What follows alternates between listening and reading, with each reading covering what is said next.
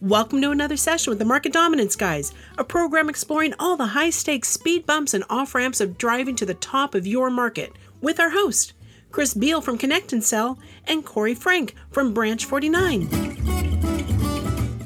When you go to a doctor, do you want that doctor to be excellent or okay?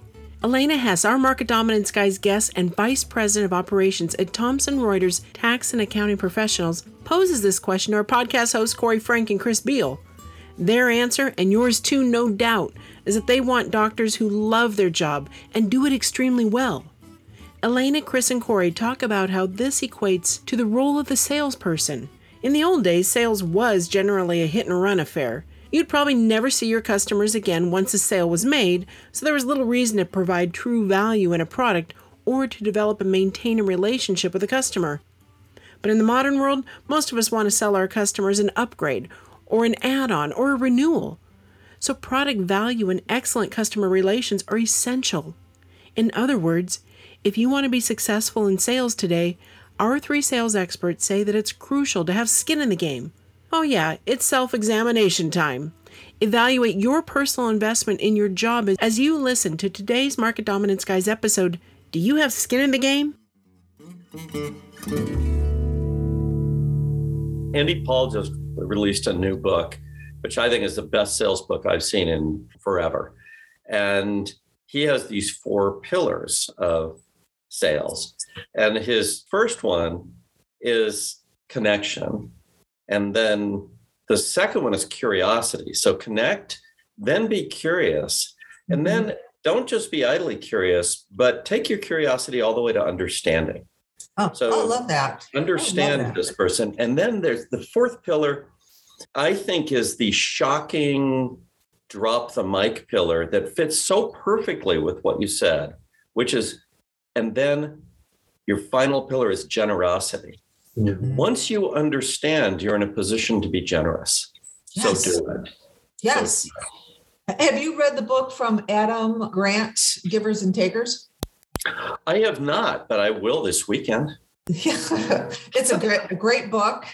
And it actually made me really think about what I do as well, because I don't consider myself a taker. I would say I'm not there. There's actually three givers, takers, and then matchers, I think was the other one, where you're like tit for tat, like I'll give you if you give me back. I'm looking for matching, right? And I actually think that I did that too much. And I think that happens in sales, right? You give me dollars, I give you product there's this exchange of value that we both agree means something. But if you're a giver, like literally, then you're going to find ways to continuously try to serve your clients, serve your family, serve your kids, serve your colleagues, and go above and beyond because you just want to. You're not looking for that tit for tat. That's success in my book. Because when that happens, and if everyone does that, we all win. I think in modern sales, there's some there's an interesting situation too. So there's a phrase out there that was popularized by somebody: "Software is eating the world," and what that really means is we don't have a lot of things to sell anymore that just sit there and do a job. They integrate with other stuff. They have to work with other stuff. They go mm-hmm. in, they become part of your organization. And almost everything interesting that is sold now is quote unquote software in the sense that it becomes part of somebody else's system. It doesn't yeah. stand. It doesn't stand alone. We don't sell that many door stops, and even a door stop's got to work with the door. You've got to know that they work together. So it's so interesting when you think about this give take thing.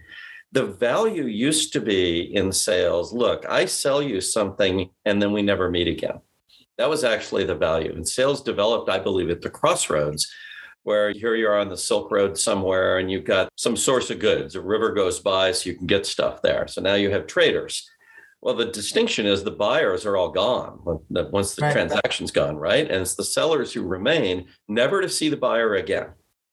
So transaction based selling was the original kind of selling. And it's because who cares, right? So what? You took my worst coffee beans, which I scooped off the top where I put the bad beans and the good ones were down deeper, but I sampled the good ones for you before you left. And you're a sucker, and away you go, right? P.T. Barnum, a sucker's born every day. Now we don't sell things like that. No. And so, since we don't sell things that are like that anymore, I don't think we should sell like that at all. And that give take thing is transactional. That says we're never going to meet again. That says I'm Right. happy as soon as you have my product, I have your money, Right. and we're out of here. And I don't think we're out of here anymore. No, we're not not only not out of here. Not only do we see, if we're lucky, our customers again because we have more to potentially sell them, but they're writing reviews on how that went. so we have skin in this game that goes beyond the sale. I have my reputation. I have my inner satisfaction that I'm actually doing a good job. That matters to me. I don't want to be seen as a shuckster or anything even close to. I think most people don't. So yeah, we're humans, right? Everyone wants to feel good about what they buy, what they sell. At least I do. And I want to work with people like that. I was in a class once in college, a logic class, and my teacher said something that really it still resonates to me to this day. And he asked us, what do we want to be? Do we want to be doctors or lawyers? You know, people are raising their hands for different things. It's like, so whatever you want to be, let me ask you this. When you do go to a doctor, do you want your doctor to be excellent or okay? The position that you have does not dictate the excellence you should be striving for. And I don't want, I want to work with people that love their jobs and do it very well. I want to in, in interchange with that, and I'll pay more to work with someone who I can tell authentically really loves what they do. And if, if that's true, I want that from my maintenance guy. I want that from the cook, right? I don't want a bad cook. You want to go to that fancy restaurant you just talked about and you find out the person behind the sous chef line is hating their job. What are you going to get? Yeah. No, so to me, it comes down to we all have to kind of strive, I think, for the excellence of what we can deliver in whatever role we have, because that is where you get the payoff intrinsically, intangibly from people, from yourself, because you know you did your best and you're constantly learning. I love that you use the word love. So, right at this moment, Corey, you'll be amused by this. Helen, my fiance, Helen Fanucci, is over in a room right over there. Fetching- The fetching Miss Fanucci, that's right. Fetching Miss Fanucci. And she is uh, she is doing a keynote, and the keynote is called Love Your Team. And she's writing a book called Love Your Team, a survival guide for sales managers in a hybrid world. And it's not a fluffy Love Your Team. I mean, she's an MIT trained mechanical engineer. She's, So she's uh, not fluffy. Is that what you're saying? fluffy. Let me just say, you, you, want that the whole ACE thing in one package, you got it, and then you light it on fire, and then you got it some more. You know, you so yeah, no fluffiness. But her point is simple, which is now here we are in a world where our top salespeople, those ones you were just describing, the ones we really want to work with, well, everybody else wants to work with them too. Yeah. And they can right. walk out the door without taking a single step.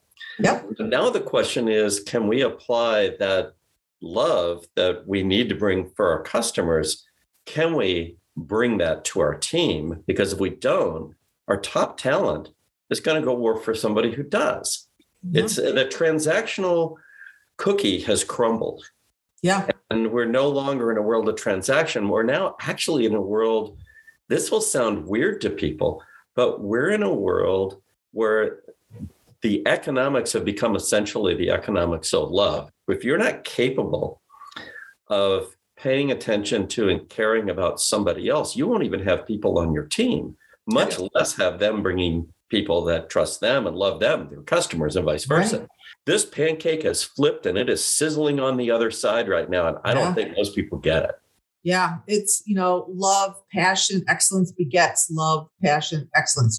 If you're going to have a team that's transactional in your relationships, you're not going to get them to be relationships in their transactions. You have to be consistent on both sides, if you will. And yeah, we're all feeling it. And then to add the acceleration to work from home and the economics of the labor force. I don't know where everybody is, but they're not necessarily working right now. It's hard.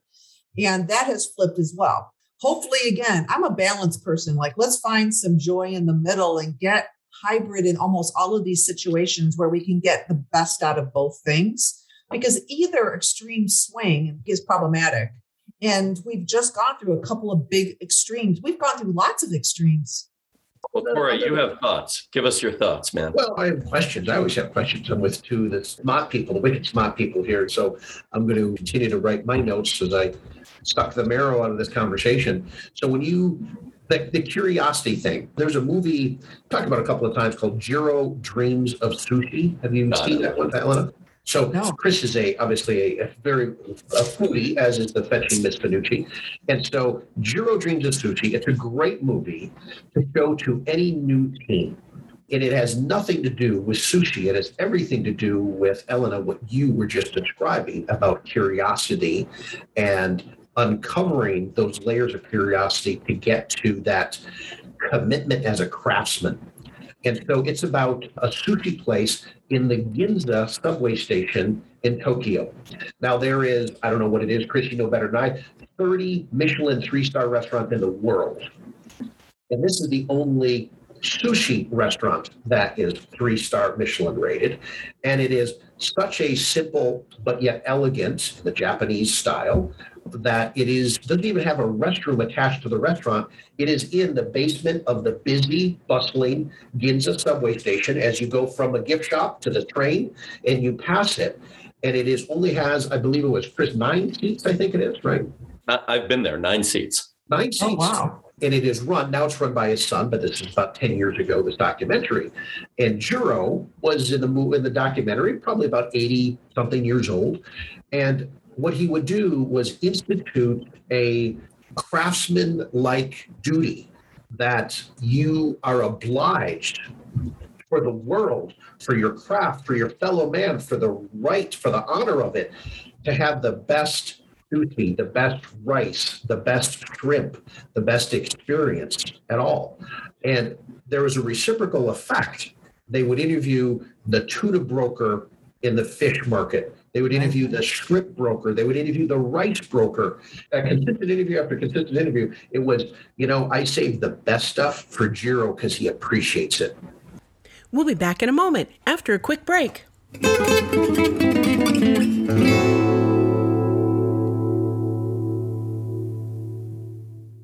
Connect and Sell. Welcome to the end of dialing as you know it. Connect and Sell's patented technology loads your best sales folks up with 8 to 10 times more live qualified conversations every day.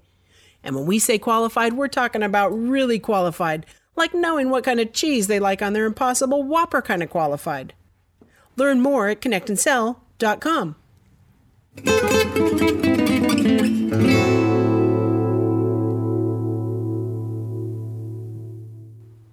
And we're back with Corey and Chris. And there's this trickle down effect that Jiro created this this community, the Like an consortium, which is ecosystem around him. ecosystem around just his commitment. So, uh, Chris, right? That's there's a lot of parallels between what Elena is saying versus something like that, correct? Yeah, I mean, excellence and curiosity feed on each other. And it's one of the things about Jiro is it's just curious as all get out, Yeah. right? Ask these deep, deep questions, keep, you know, kept trying to figure things out. And that uh, that attitude, oh my goodness, you know, That's cool. it's, it's There's- really there's the something. So, interns. The interns that work in the hallway, Elena, of this people are walking by, and this intern is trying to perfect. I think it was three years trying to perfect the perfect egg souffle. And when he finally got it, and Jiro gave him the nodding affirmation, you did it, he said he cried. Oh, And right at the outset of this this conversation we've had, right? What did Chris say? I mean, Chris was getting emotional because somebody got it. Your team got it. You turned it from a library into what an egg souffle right. equivalent on the Thomson Reuters floor should have been like. Because Yeah. yes, there's nothing to do with sales. It's that pursuit. Right. Chris is a mathematician by trade. It's a journey. It's unfortunately, even when we talk about market dominance, which I think is the heading of the show, if I'm not mistaken, right? We talk about a lot of the challenges with sales managers, directors, and even reps is they focus on the money. Money's great. Hey, we have to have that. We're powered by that. We have to. But as you had said about curiosity, it's really about the craft.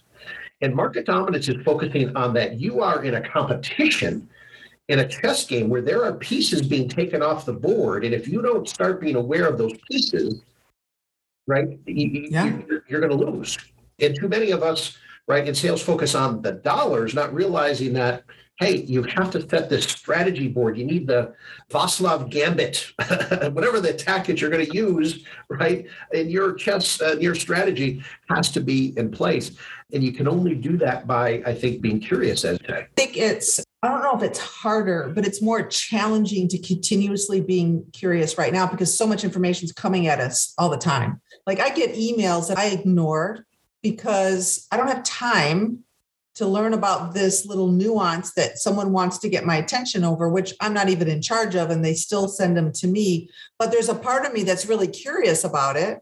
But there's so much coming all the time. To your chessboard analogy, you know, you might have been able to look away for a while on the chessboard because it took a while for someone to figure out where to put that special piece. Mm-hmm. And nowadays, people are moving pieces constantly. It's you got to stay up on your game. I, the, one of the things that has been really interesting, if I may, on my personal journey is so in February, I moved from the vice president of the MyPay group, where I had about 100 people and I had not only influence, but I could really put things in motion because most people were working with me to figure things out. And I'm in a new position in operations in which I don't have that team, which is fine, but I don't really have anybody that really reports to me over the things that I do. I just have influence right? And in a changing world that changes this fast, I mean, my two things that I'm focusing on right now is stay relevant and influence where I can. Mm. And staying relevant's been my bigger challenge because I was in a bubble in a way, Chris and, and Corey, when I was with MyPay it, within Thomson Reuters. It it sat kind of below the noise level of where all the change has been going on. And in the last couple months, I've had to like okay, what's happening? And it's like, holy cow, there's a ton of things happening. And I'm I imagine this happens for everyone in their career journeys. You've got to like keep your game going. You've got to stay relevant.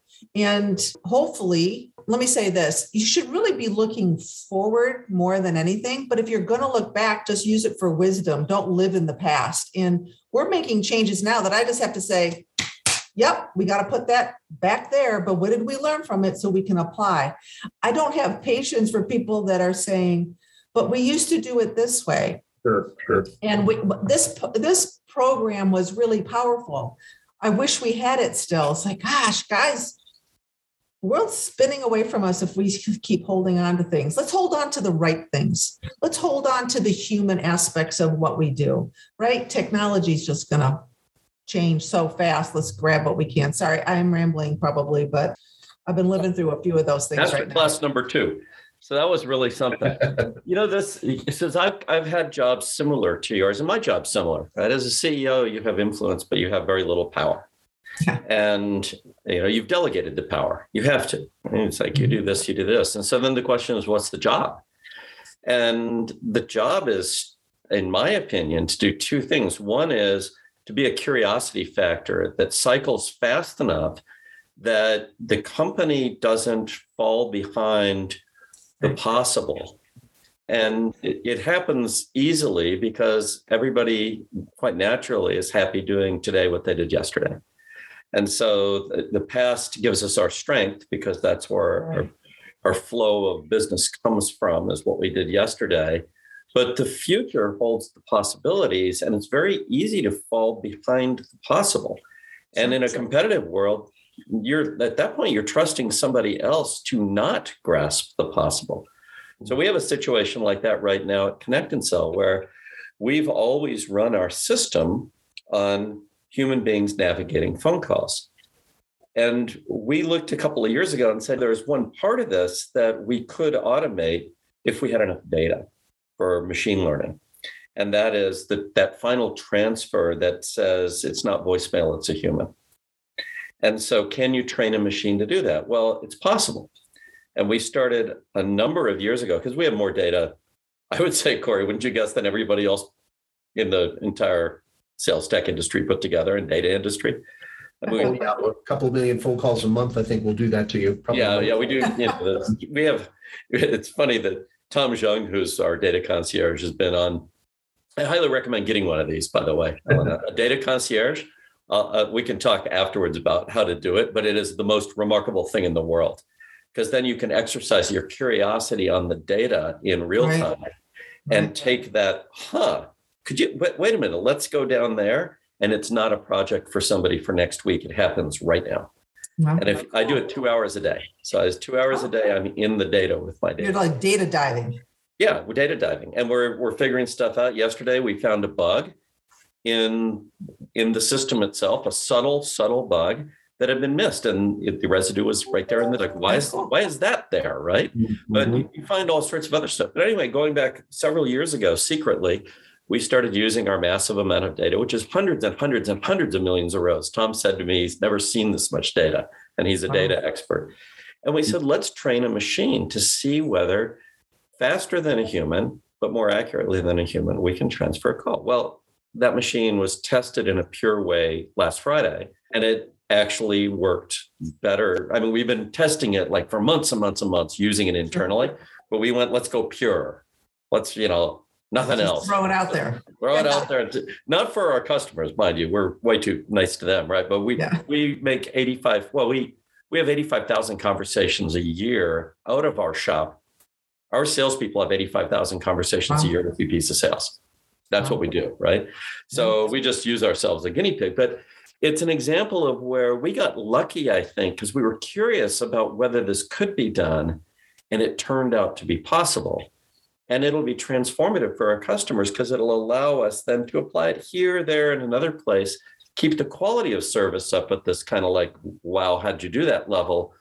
But drive cost out so we can offer more economical alternatives for different kinds of customers, right? Right. That to me is the job that those of us who are in the influence business and not the command business or control business are left with is making as- sure as we can that we grasp the possible before a competitor exploits that possible and drives us away because the curves are so steep now.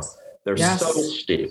And we can find ourselves in Fat City one moment and standing on a street corner, you know, trying Yeah. to flag down a will work for whatever the next moment because those curves are so those value curves and, and the speed of change Yeah. is so high. It's, it's Um, high velocity for sure. It, it is. And it's a curiosity, I'll I'll call it a curiosity cycle time.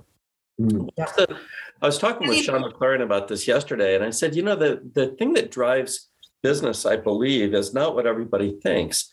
I think it's a cycle time that's hidden, which is time to next actionable insight. And the question is, is that a month, a, a year, or can you get it down to an hour Hmm. where your time to next actionable insight, which can be actually action, right? Not, not maybe Right. actionable, but the time to actionable insight is an hour or maybe maybe a day. But if that I think is how we truly compete now is on one side it's trust and on the other side it's the the flow rate of actionable insights. Yeah, I like that. I think that's very true. And are you working with people that are willing to take all that on? Right? Because if you're not curious enough to get to the actual insights, and I don't care how old you are, some people want to put people in a box because of their age and say, well, they won't be able to adapt to this new technology because they're used to doing things a certain way. But that's a fallacy. Either you are a curious person or you're not. You could probably learn to be curious, right? But putting people in boxes, and maybe I'm being completely selfish in this view because I'm getting to the age now where people might want to do that. And it's like, nope, don't do that to me. that is not how I roll. I've been there for a But long time. it. I'm, Don't used, you I'm used to being in that box, Helena. I'm used to being in that box. I've been there for a long, long, long time. But you the know, if- advantage of that box now is that you can pleasantly surprise people. But if, if they put uh, you in there without you knowing it, you can't, you know? Yeah. Well, I think there's also there's a bunch of boxes. I was talking to my son Patrick this morning about having you on the show. And I said, Patrick, I was raised in a family of women, right? Four older sisters and a very strong mother. I've never believed much in guys. They just seem random to me. In, and in a funny in a funny way, right? You hang out with guys and you go, Really? really? That's the only thing on your mind? Come on.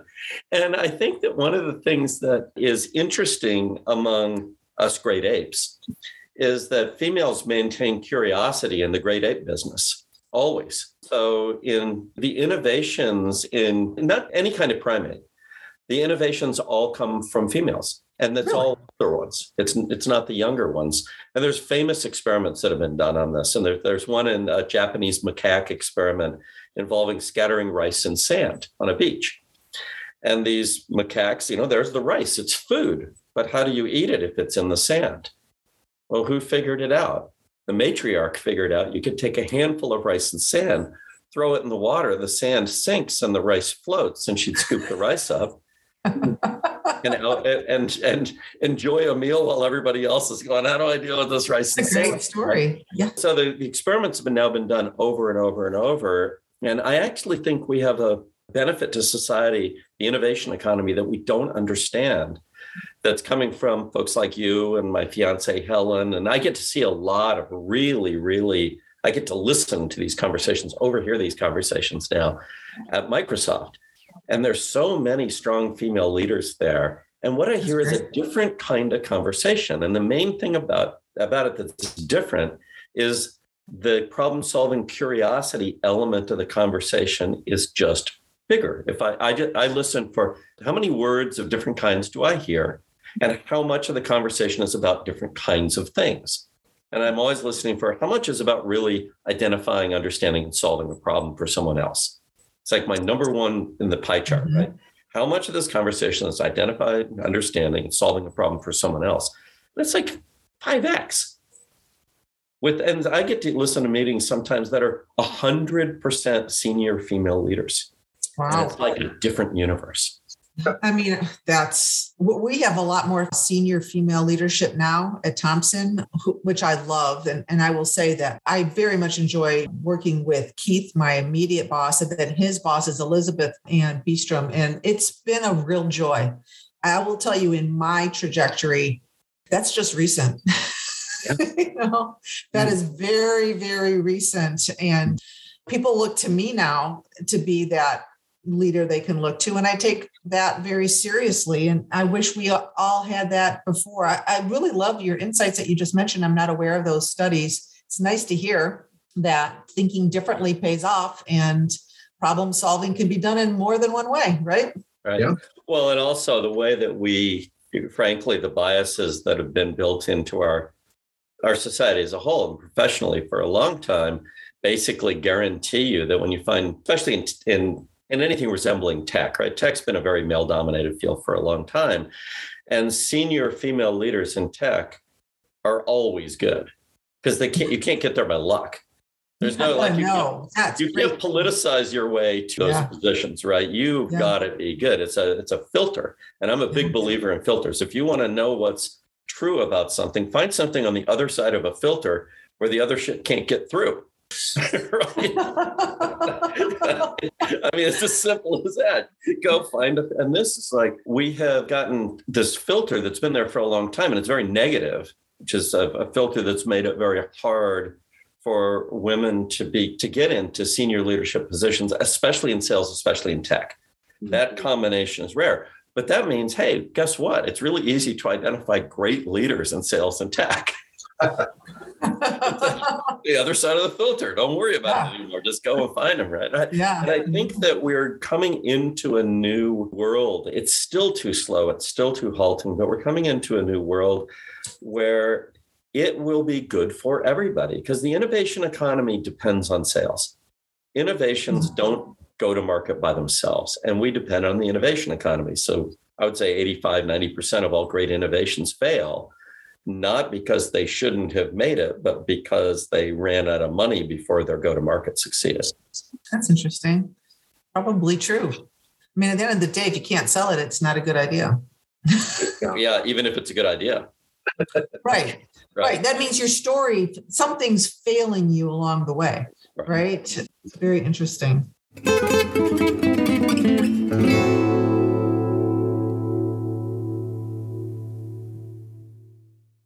Selling a big idea to a skeptical customer, investor, or partner is one of the hardest jobs in business. So, when it's time to really go big, you need to use an uncommon methodology to gain attention, frame your thoughts, and employ a successful sequencing that is fresh enough to convince others that your ideas will truly change their world. From crafting just the right cold call screenplays to curating and mapping the ideal call list for your entire TAM, Branch 49's modern and innovative sales toolbox offers a guiding hand to ambitious organizations in their quest to reach market dominance. Learn more at branch49.com. Never miss an episode. Go to any of your favorite podcast venues and search for Market Dominance Guys or go to marketdominanceguys.com and subscribe.